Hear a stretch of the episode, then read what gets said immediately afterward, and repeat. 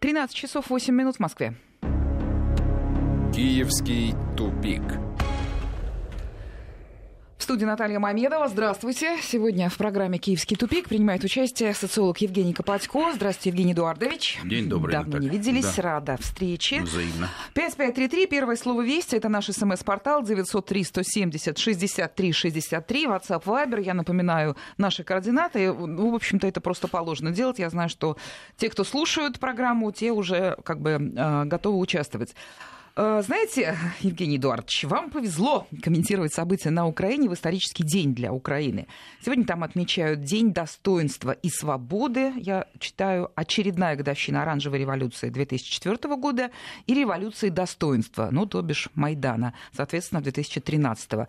Ну, вы наверняка помните начало, вот тот четвертый год, 2004, все ведь начиналось как проявление ну, гражданской активности, единства, стремления к переменам. Ну, так это воспринималось поначалу. Я даже свою реакцию помню. Поначалу да. Ну, это у вас воспринималось. А тех, кто в этом процессе глубоко, я видел, как это готовили. Как готовили первый государственный переворот, собственно, первый Майдан.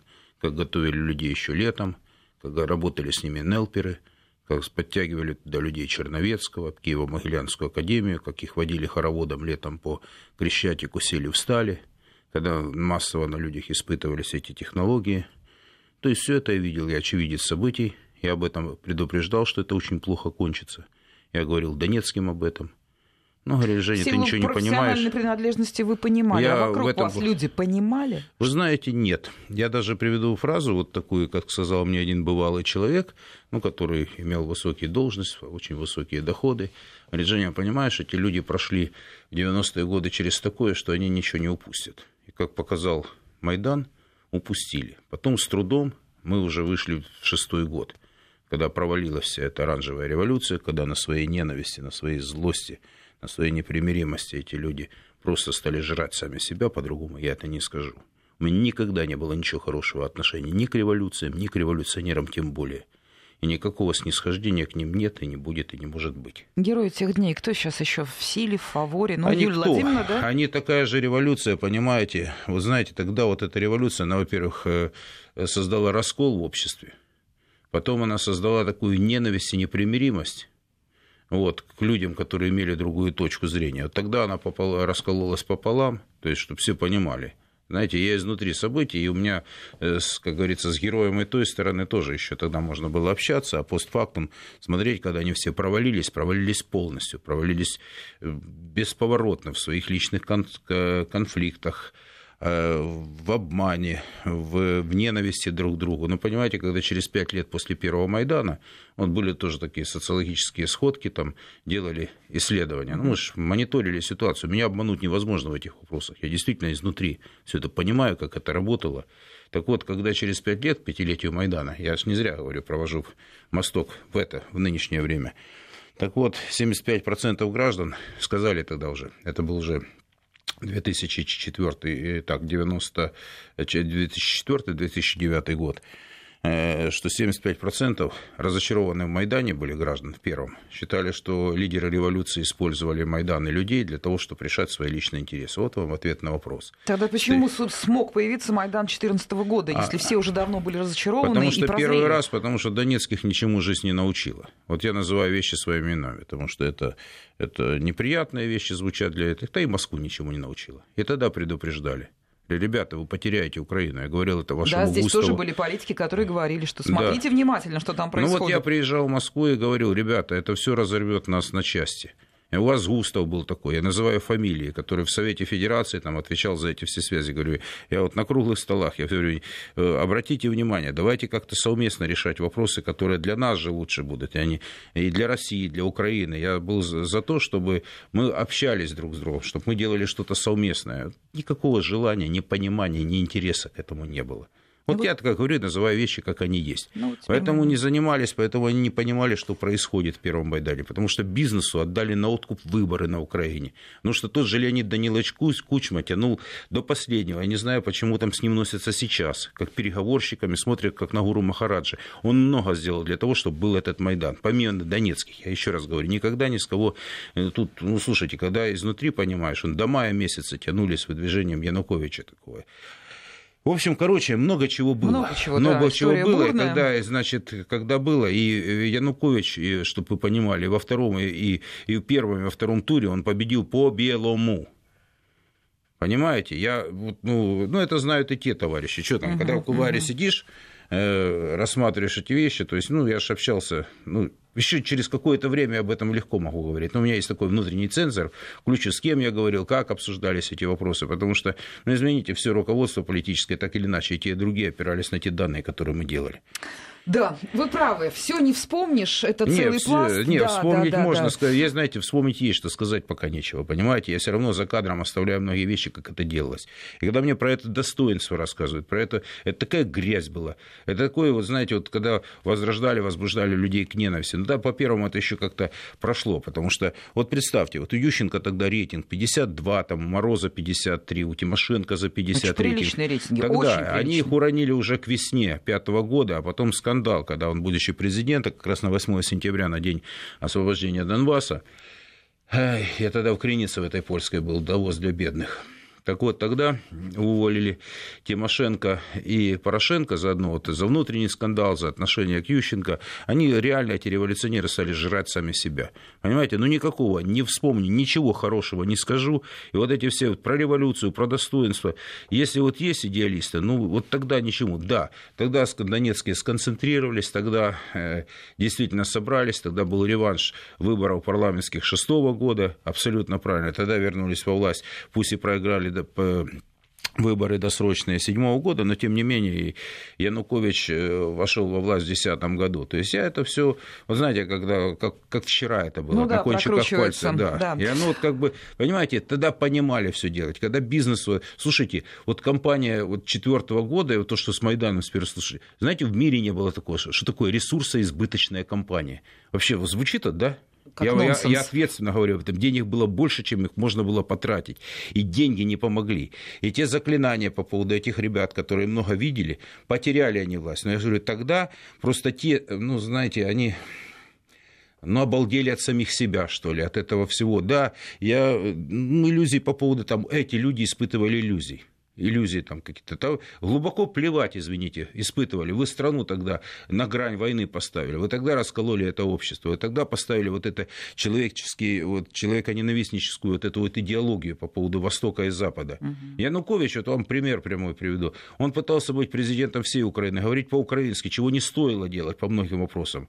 Ахметову, когда он пере, пере, переименовал, вот Володя Корнилов сказал, вот мой друг, сейчас, когда переименовали Шахтар в Шахтер, Шахтер в Шахтар, вот тогда это все началось. Донецкая элита не понимала элементарных вещей, что собственную идентичность нельзя терять, что двуязычие можно было отстаивать. И тогда, и вот, вот все, что тогда шло, это начиная, ну, Кравчука, его внимание, вот эти после независимости, это тоже историческая ответственность. На Беловежской пуще, пуще, да, пуще да, да, на да. всем. Но при Кучме началась дерусификация. Книжечка, да, Украина ну, не Украина Россия. не да. Россия. Никто ее не читал. Я ее в руках листал, эту книгу держал. Ничего не могу сказать. Ее никто. Но тогда он все тоже делал для того, чтобы закрывались русские школы. Занималась, происходила украинизация. А вот тут, знаете, ни у кого иллюзий-то относительно Кучмы нет. Есть как сейчас, бы, да? есть иллюзии были по поводу всех, вот которые делали власть, с ними пытались договариваться. Дальше просто буду мосток проводить в те вещи. Я просто говорю, вот когда четвертый год, ну, слушайте, чем закончилось, они стали ненавидеть и жрать друг друга. Вот Да. это революция четвертого года, и разочарование было тотальное. Ну, Почему а финал, произошло? собственно, да, 13 года, но ведь что имеем сейчас, это уж...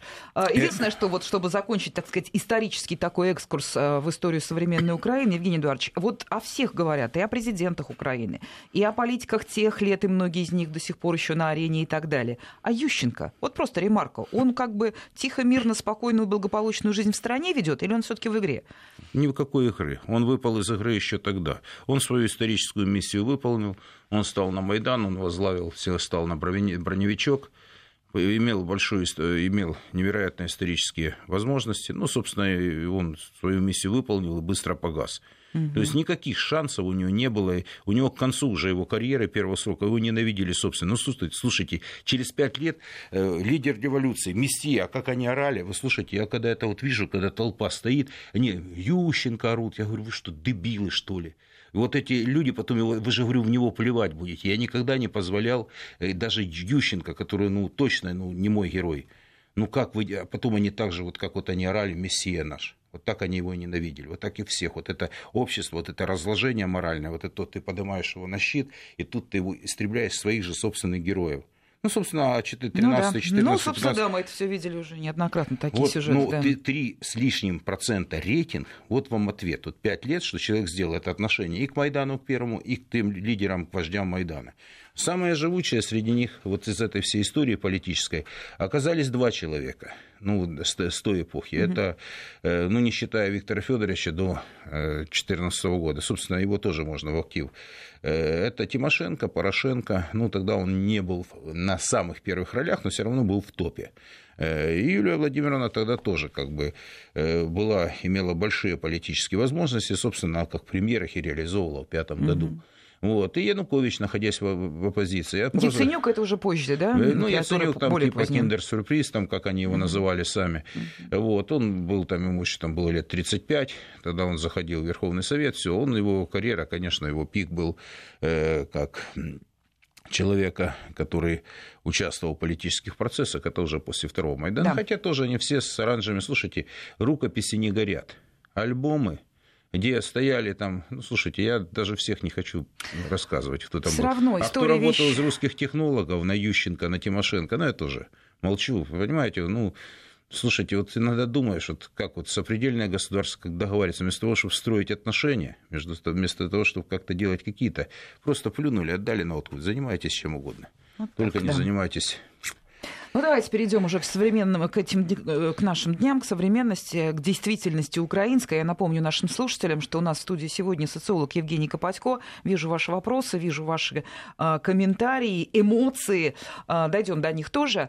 Э, давайте вот что. Вопрос может быть не столь важный, но я уверена, что вы нам сейчас тут его раскрутите. Вот именно сегодня, вот что называется, в годовщины украинских революций, а в Киеве явно будут какие-то события, об этом мы узнаем, наши корреспонденты в эфир выйдут. Вот сегодня у фонда социального страхования кончились деньги, и выплаты по больничным листам, и выплаты декретных денег прекращены. Чиновники Минсоцполитики обещают, что это приостановка временная, что, мол, все поправим. А еще на сайте Минсоцполитики появилось сообщение о, внимание, попытке рейдерского захвата фонда соцстрахования с намеком на действия главы дирекции фонда. Это некто Евгений Баженков. Он уже фигурант уголовного дела о незаконных сделках с имуществом фонда.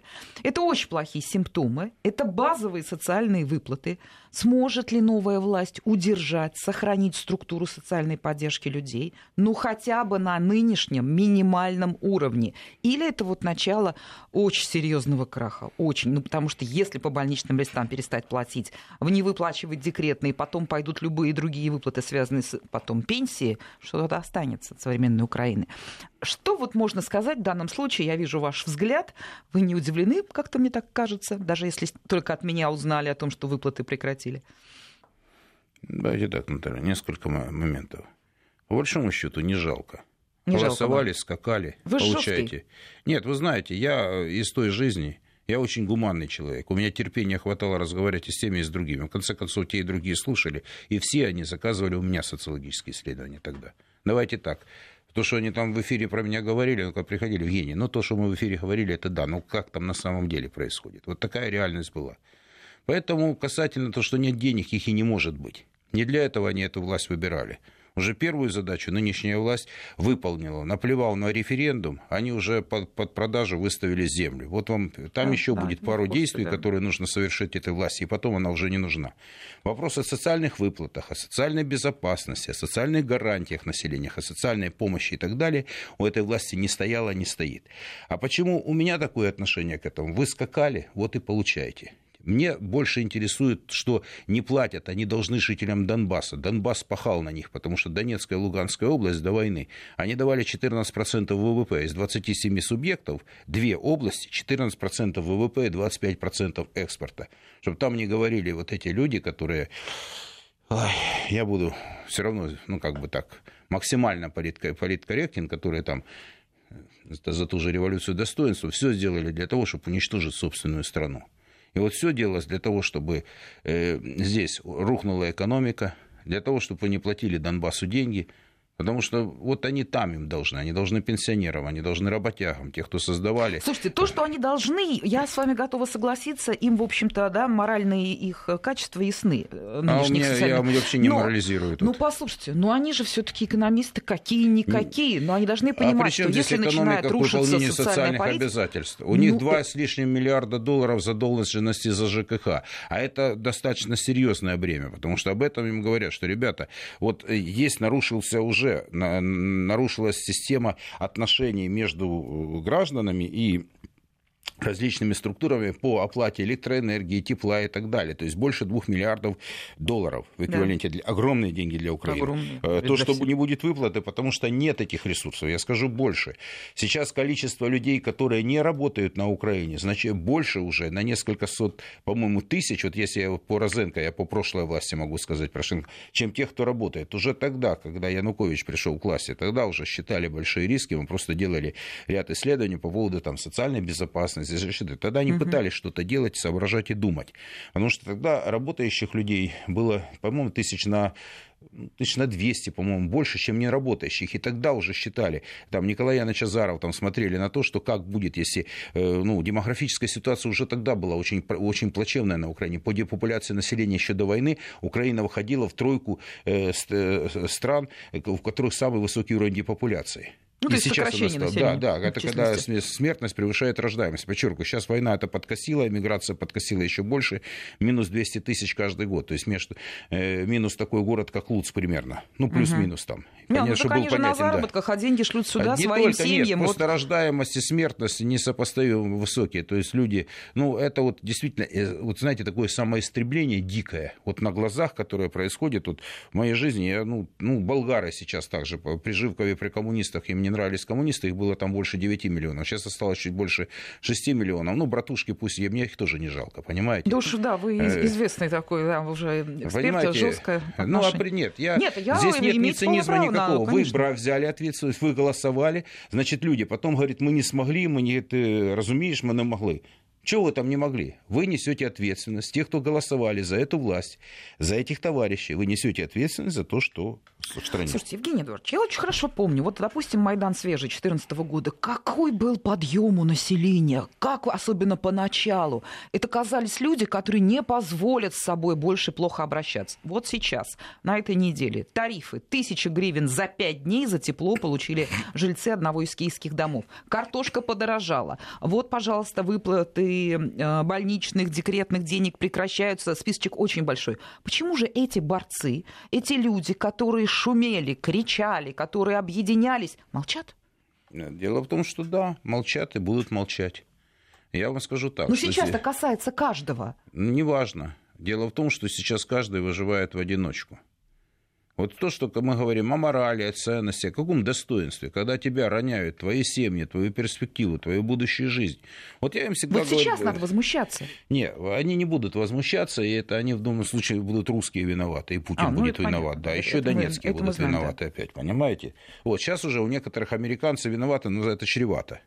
Когда поляки, это еще хуже, потому что туда нужно ездить, и там будет это. Но если говорить серьезно об этих вещах, они не будут возмущаться по той простой причине, что на сегодняшний день для них э, система выживания, то есть человек рассчитывает сам на себя. То, что люди стараются выехать за границу, действительно исход населения страны э, высокий, и они опираются на себя. Здесь это нельзя сказать, что это хороший э, так, итог революции. То есть, когда ты не, хочешь, не можешь жить в силу ряда причин в своей стране, да, это рвутся семьи, это рвутся связи, это рвется очень много. Ну, плюс еще война идет, и плюс еще сотни тысяч людей отвоевали уже, получили боевой опыт, миллионы людей стали мигрантами в стране.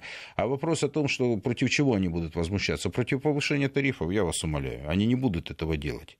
Почему? Они этого делают. Это же затрагивает конкретно вот прям вот ну, интерес каждой семьи. Э, знаете, я хочу сказать, что они пытаются выживать так, что не платить то за то же ЖКХ, откуда же два с лишним, даже там дво, больше, чем 2 миллиарда долларов. Два с лишним миллиарда долларов откуда берется? Потому что у человека нет возможности заплатить. Мы же это измеряли, мы это говорили, мы показывали, когда я еще жил на Украине, там 14-15 год. Угу. На чем вы стали экономить? На продуктах питания за 60%, на ЖКХ там больше 30%, это уже тогда было. Так. На медикаменты документах там под половину. Ну, вот, ну, то есть как каждый человек почувствовал на себе. Я им говорю, люди, посмотрите сами, неважно, за красных, там, за белых, что стало в вашей жизни, что изменилось. Как вы стали планировать свою жизнь, насколько вы можете, как вы видите будущее своих детей, что вы можете сделать для себя, как вы чувствуете себя лично безопасно.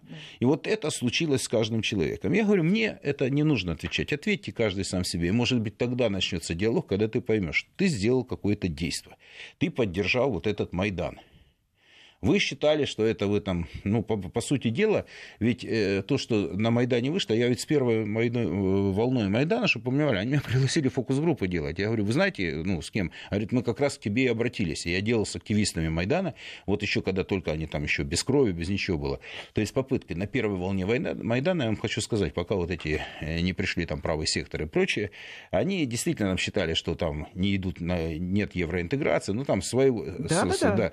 Эти люди искренне искренне тратили свои деньги. Среди них много очень таких людей, которые искренне понимали, что вроде бы... Правда, правда. Я сама да, знаю тех, кто всей да, душой вышел да. на Майдан. Но вопрос я про душу, я говорю, что, ребята, это большая ошибка. Потом похмелье будет. Ну, неужели вас четвертый год ничего не научил? Что это раскол? Мы только на грани устояли, потому что на компромисс пошел Янукович, на компромисс пошли Донецкие. Но самое важное, чтобы понимать, и в четвертом, и в тринадцатом году, когда начался второй Майдан, э, половина страны Майдан не приняли. Мы тогда делали опросы, мы тогда это показывали, что половина, за 80% под, угу. на востоке Украины 84% поддержали, не поддержали Майдан, и 84 там, или 85% не, поддержали, не поддержали Майдан на Западе. Вот ну, давайте пропорция. вот после этих, этих данных статистических поставим запятую. Я напомню, что у нас в студии Евгений Копатько, социолог программы «Киевский тупик». Впереди реклама, новости, но затем продолжим. Киевский тупик. Киевский тупик. Продолжаем программу. Евгений Копатько, социолог, сегодня наш эксперт, гость, спикер. Напоминаю, 5533, первое слово «Вести», 903-170-63-63, это WhatsApp, Viber. Первый телефон, это, э, первые э, данные, это был смс-портал. Словом, пишите, высказывайтесь. Вот я сейчас если не возражаете, Евгений Эдуардович, хочу вот такое прочитать сообщение. Оно, это не вопрос, это иллюстрация. С Украины я, пишет наш слушатель, не представляется, но Киевстар, Украина. До Майдана, чтобы отопить дом нормально, тратили тысячу кубов газа в месяц, и это было приемлемо по деньгам. Сейчас почти 200-300 кубов больше не можем себе позволить, и так почти каждый в нашем селе. То есть не то, что в половину, а еще больше. Если это взять как иллюстрацию к обнищанию, ухудшению состояния жизни и так далее. Хочу вернуться вот этими рассуждениями к той точке, в которой мы с вами остановились перед новостями. Меня искренне возмущает и удивляет, почему украинцы, которые себя позиционируют как бойцы, как люди, которые несколько раз выходили и меняли власть, революция достоинства, терпят унижение бытовое, хуже которого уже дальше там совсем другие начинаются характеристики. Ответы присылают сами же наши с вами слушатели. Пожалуйста, сейчас, на секундочку, а, тоже из Киева. Все подсознательно ждут конца этой власти и государственности. Молчат, потому что закрутили гайки. Вы, не улыбаетесь, вы говорите. Ой, это что тут улыбаться-то? Знаете, я вот вспоминаю ситуацию, вот раз навеяло такое, ну, давайте, земляки, вспоминайте. 15-й год, город Киев, это после Дебальцева. Вот на рынок, на Владимирский прихожу, а там же всегда митинги, там же в лицо тоже кто-то узнает. И вот эти вот женщины, я довольно часто ходил на э, ряды, где продавали там э, соленья, капуста, там, помидоры. Ну, шикарная такая вот, э, хороший рынок, такие приятные, очень милые люди, с которых, у которых много лет ты что-то покупаешь. Вот они мне вот эту фразу, запомнят это уже, когда подписали после Дебальцева второй Минск. Ой, говорит, ой, дядьку, говорит, що ж, що ж, это, що ж ви, ми ж вас хотіли побити. Ви ж, ви ж казали, а наших діточок в армію зараз забирають. Это вот тетки мне вот рассказывали, мы же вас хотели побыты. Я говорю, ну, женщины милые, что я могу вам сказать? Вы сами все ответили. Ваших деточок в армию забирают. Мы вас звали туда. И вот это вот такое ощущение, там много чего колобродит. И вот это ощущение, которое, знаете, гражданские войны, вот которые вот эти гражданские глубокие конфликты – Они, знаете, вот я сейчас вот все вот погрузился очень в эту историю, в Бунина окаянные дни, там во многие вещи, там, в Нестора Махно, вот что-то. Я им читал, я приходил уже, когда это был второй Майдан, вот эти журналисты там все ж митинговали, они уже перестали быть журналистами, вот сидят, я читаю, вот, беру страницу, читаю, говорю, вот такая, такие события происходят так, так, говорю, когда написано? Они говорят, а вот неделю назад. Я говорю, это написано в 1918 году. Это из биографии Нестора Махно. Вот как в дневниках описывали люди события. Вам ничего не путает? Вот это было, мы уже это проезжали. Но я полагал, что у общества, у народа вот должна быть э, как бы инстинкт самосохранения, жуткая прививка, когда самоистребление до 10 миллионов человек в Первую мировую гражданскую войну погибло в Российской империи, пока мы там Советским Союзом стали, что мы потеряли, что приобрели. Это была жуткая катастрофа, национальная катастрофа. Вот сейчас то, к чему шли, собственно, 2014 год к чему привел? Когда вот случились эти войны, когда там мы говорим там ЖКХ, достоинство, ну о каком достоинстве может быть речь? Когда они стали на колени, когда они пацанов этих милиционеров, там, полицейских поставили прежде всего на Западной Украине на колени. Вспоминаете, земляки, да? Они же вас защищали. Львовские, там, тернопольские, луцкие эти ребята. Они же ведь ничего плохого вам не сделали. И вы их, уроды, поставили на колени. Ваших же земляков, которые служили, которые вас защищали. Я помню, как пытались поставить бывшего губернатора Башкаленко на колени, он не стал. Такие люди тоже были. И вот эту жуть, когда вот это они унижали этих людей, вот эти все активисты, которые, и они в глазах ненависти столько у этих людей было, вот это когда они стали орать «Слава Украине», вот это, понимаете, там пелена такая, вот они тебя, ну, не слышат. И вот разговаривать потом, вы говорите, откуда это берется? А когда они Донбасс стали истреблять, уничтожать? Слушайте, я не знаю, там сейчас о примирении очень многие люди говорят. Ну, я знаю, как вы к этому относитесь, да, что для вас это слово сейчас неприемлемо, а мне, вы, с учетом той крови, меня, которая пролетела. Не слушайте для, для меня, вы спросите тех людей. У нас получилось так, даже вот в российском, э, в российских СМИ есть не то чтобы перекос, мы акцентируем внимание на той стороне. Но еще раз говорю, и первый, и второй Майдан не, переня, не приняла половина страны. А у нас получается так, что вроде это как касается всех. Вот тогда, вот второй Майдан, социологи, я же говорю, 85% условно говоря против Майдана на Юго-Востоке и 85%, ну плюс-минус 1% э, на Западе за Майдан. Вот так вот общество раскололось второй раз. Потом эта часть они, в общем-то, задавили и подавили все. Спасибо нашим донецким землякам из бизнеса, которые сейчас, кстати, сидят. И сидят в Донецке, наша элита сидит в Киеве. Народ ваш воюет. Вот такая штука. На эфиры приглашаете Сергея Владимировича Левочкина. Один из организаторов Майдана, который финансировал Ляшко, который финансировал, в свою очередь, батальоны в Донбассе. Приглашайте дальше. Вот ведите с ними переговоры. Я думаю, ну, очень удобные ребята. Вот когда я на это смотрю, мне, вот, знаете, вот, понедельник там, человек один говорит, а что Левочкин здесь в эфирах делает? А что второй, третий? У меня три человека, да подождите, ребята, а почему, какие вопросы ко мне? Вы же сами да. думаете, кого вы приглашаете, вы же сами спрашиваете, если этого человека вы зовете в эфиры, если у этого человека вы хотите что-то услышать, которое при, при, при, а, поблок за жизнь, когда там в, вашей, в вашем списке человек, который организовал правый сектор Полтавской области, я что-то, ну, ну, работайте с ними. Ну, тогда жизнь здесь ничего никого не учит. Ну, что я могу сказать? Меня часто, ты говоришь, Россия обвиняет. Да я никого не обвиняю. Я просто констатирую факты. Вы слушаете люди, реагируете. Во всяком случае, вы знаете, что я Евгений Копатько. Ну, да. Имею свою позицию. Я вам об этом говорил, что когда я был в Киеве, когда я не живу здесь, у меня ничего не поменялось.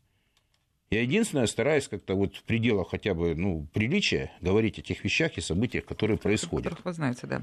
Евгений Эдуардович, ну вот хочу вас немножко переключить с исторического аспекта, с анализа. Я чувствую, что вас даже эмоционально задело, когда мы начали вспоминать то время, когда все это начиналось, и очень многие видели, куда это приведет, туда и привело. Я ну, об вот... этом им говорил, я да, просто да, да, да, кричал. Я да. первый криз получил, когда я вижу. Я ничего не...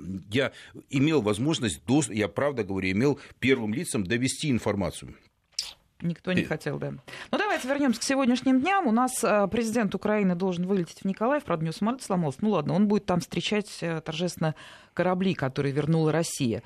Вроде такое событие, да, Россия вернула технику, ну, та самая, которая вот в Керченском проливе была задержана после инцидента. И вот вдруг так вот это вот сейчас начинается, да, вы нам вернули какие-то поломанные неправильные корабли, вы их там разграбили. Вот нам Вадим из Ярославля такое сообщение прислал. Скажите, почему Украина не заявила, что Россия им вообще не те корабли передала? Скажите, может быть, они хотят авиа авианосцы получить, верните им авианосцы. Вадим, спасибо за иронию. А, в общем-то, если говорить серьезно, зачем Киев идет на подлог? Есть видео, где все зафиксировано, в каком виде корабли. Там даже полотенчики чистенькие сложены а, в кают-компаниях матросов.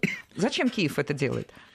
Ну, вы знаете, вот эта вот степень падения даже у военных, когда лица назывались там какой-то министром или какой-то там командир большой с погонами, ну кто его знает? Ну, вообще это комментировать, это как-то себя не уважать. Это мелочь, но она о чем-то говорит. Нет, ну, слушайте, вот мы привыкли какие-то детали вот, выбирать, да, это некая пиар-акция, такую, которую сделали люди, которые, ну, слушайте, ну, это вы себя не уважаете. Вот понимаете, вот они по себе мыслят о других.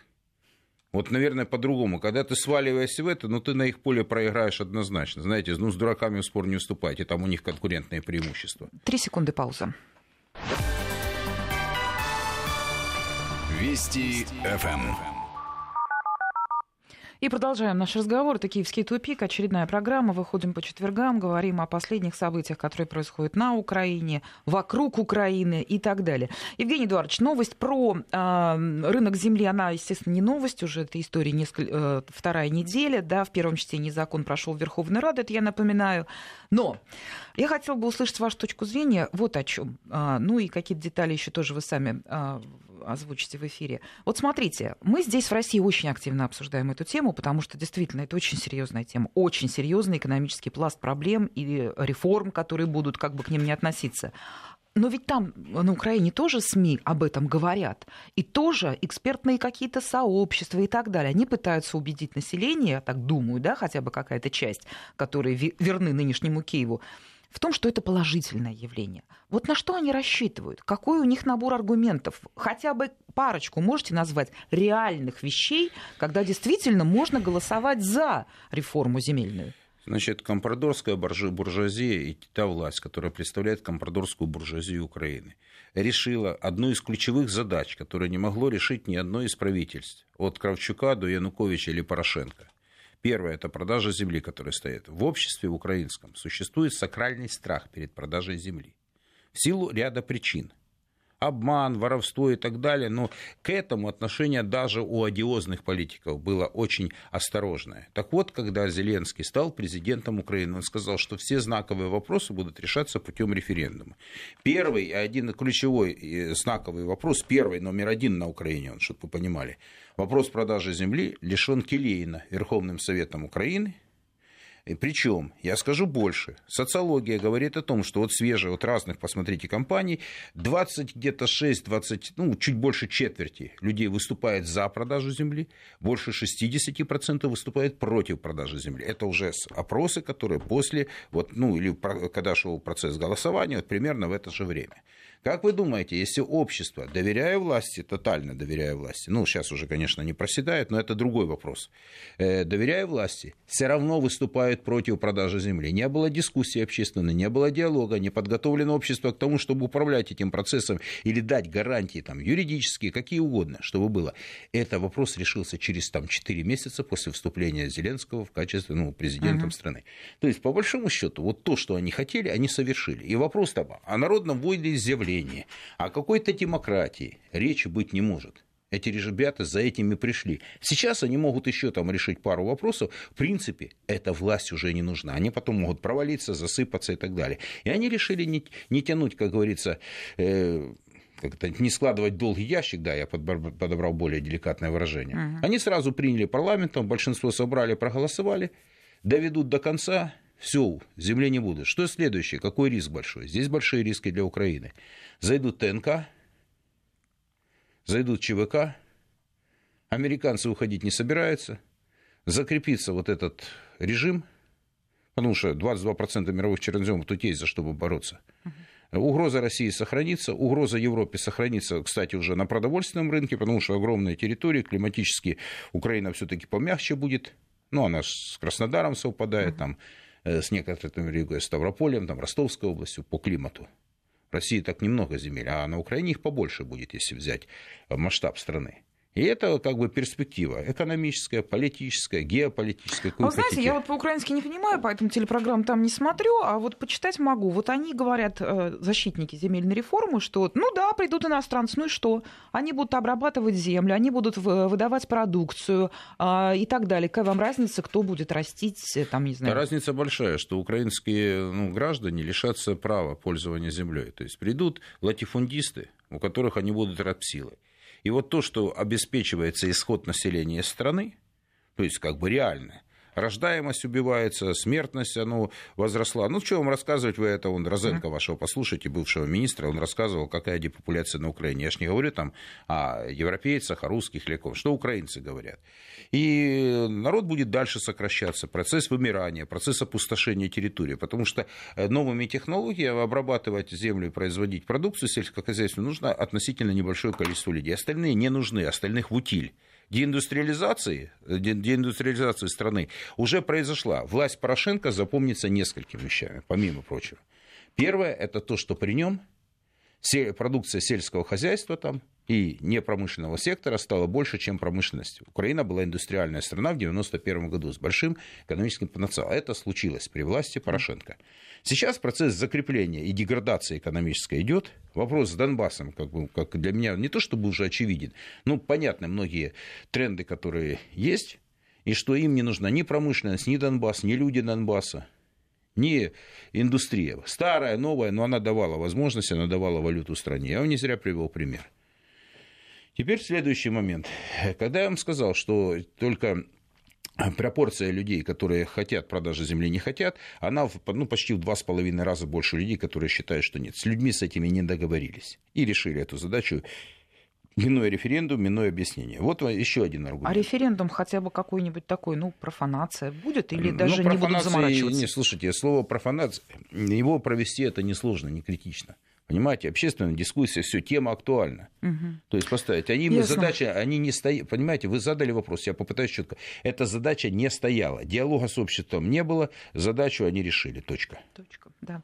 У нас осталось мало времени. Хотелось бы мне еще э, услышать вашу точку зрения, ваш комментарий. Какие, с вашей стороны, прогнозы э, на нормандский формат? Э, что видите впереди? Есть какие-то надежды? У меня надежда, ну, слушайте, слово «надежда» не к этой ситуации. Именно надежда, вот именно надежда нет, на то, что слово вдруг, надежда, нет, вдруг подождите. Зеленский приедет с какими-то нормальными вдруг, заявлениями, вдруг предложениями. Не бывает, вдруг не бывает ничего. В данном случае это будет принуждение к согласию, как было в Минске-1, Минске-2. Все заявления сейчас, они противоречат Минским соглашениям. Да, Выступления было два. Владимир Владимирович четко сказал. Первое, что Минск является основополагающим. И с другой стороны, насколько я так понял, заявление российского политического руководства, что нужны конкретные результаты. Верно. Это нужно сейчас европейцам, потому что органи... одни из соорганизаторов Майдана, товарищи французы, немцы, ну что, Штайнмайер, ну какая там формула? Он подписывал с Януковичем 21 да, да, своей, числа. Да. Своей рукой. Поэтому у меня иллюзий по поводу них никаких нет. И мое мнение следующее, что, ну, если она будет, ну, очевидно, либо принуждение будет, ну, тут большая игра политическая. Ну, мне, мне жалко Донбасс, понимаете? Мне не жалко там э, каких-то вещей, там политиков не жалко. Они выбрали свой путь. Тут вопрос не о жалости идет. Вопрос идет о том, что э, будущее людей Донбасса, у них должно быть будущее. Ну вот сейчас мы ставим точку. Я благодарю участника нашей программы. С нами был социолог Евгений Копатько. Как всегда, эмоциональный, жаркий такой комментарий. Люди благодарят вас за искренность и за вот такое вот неравнодушие. Спасибо. Спасибо. Киевский тупик.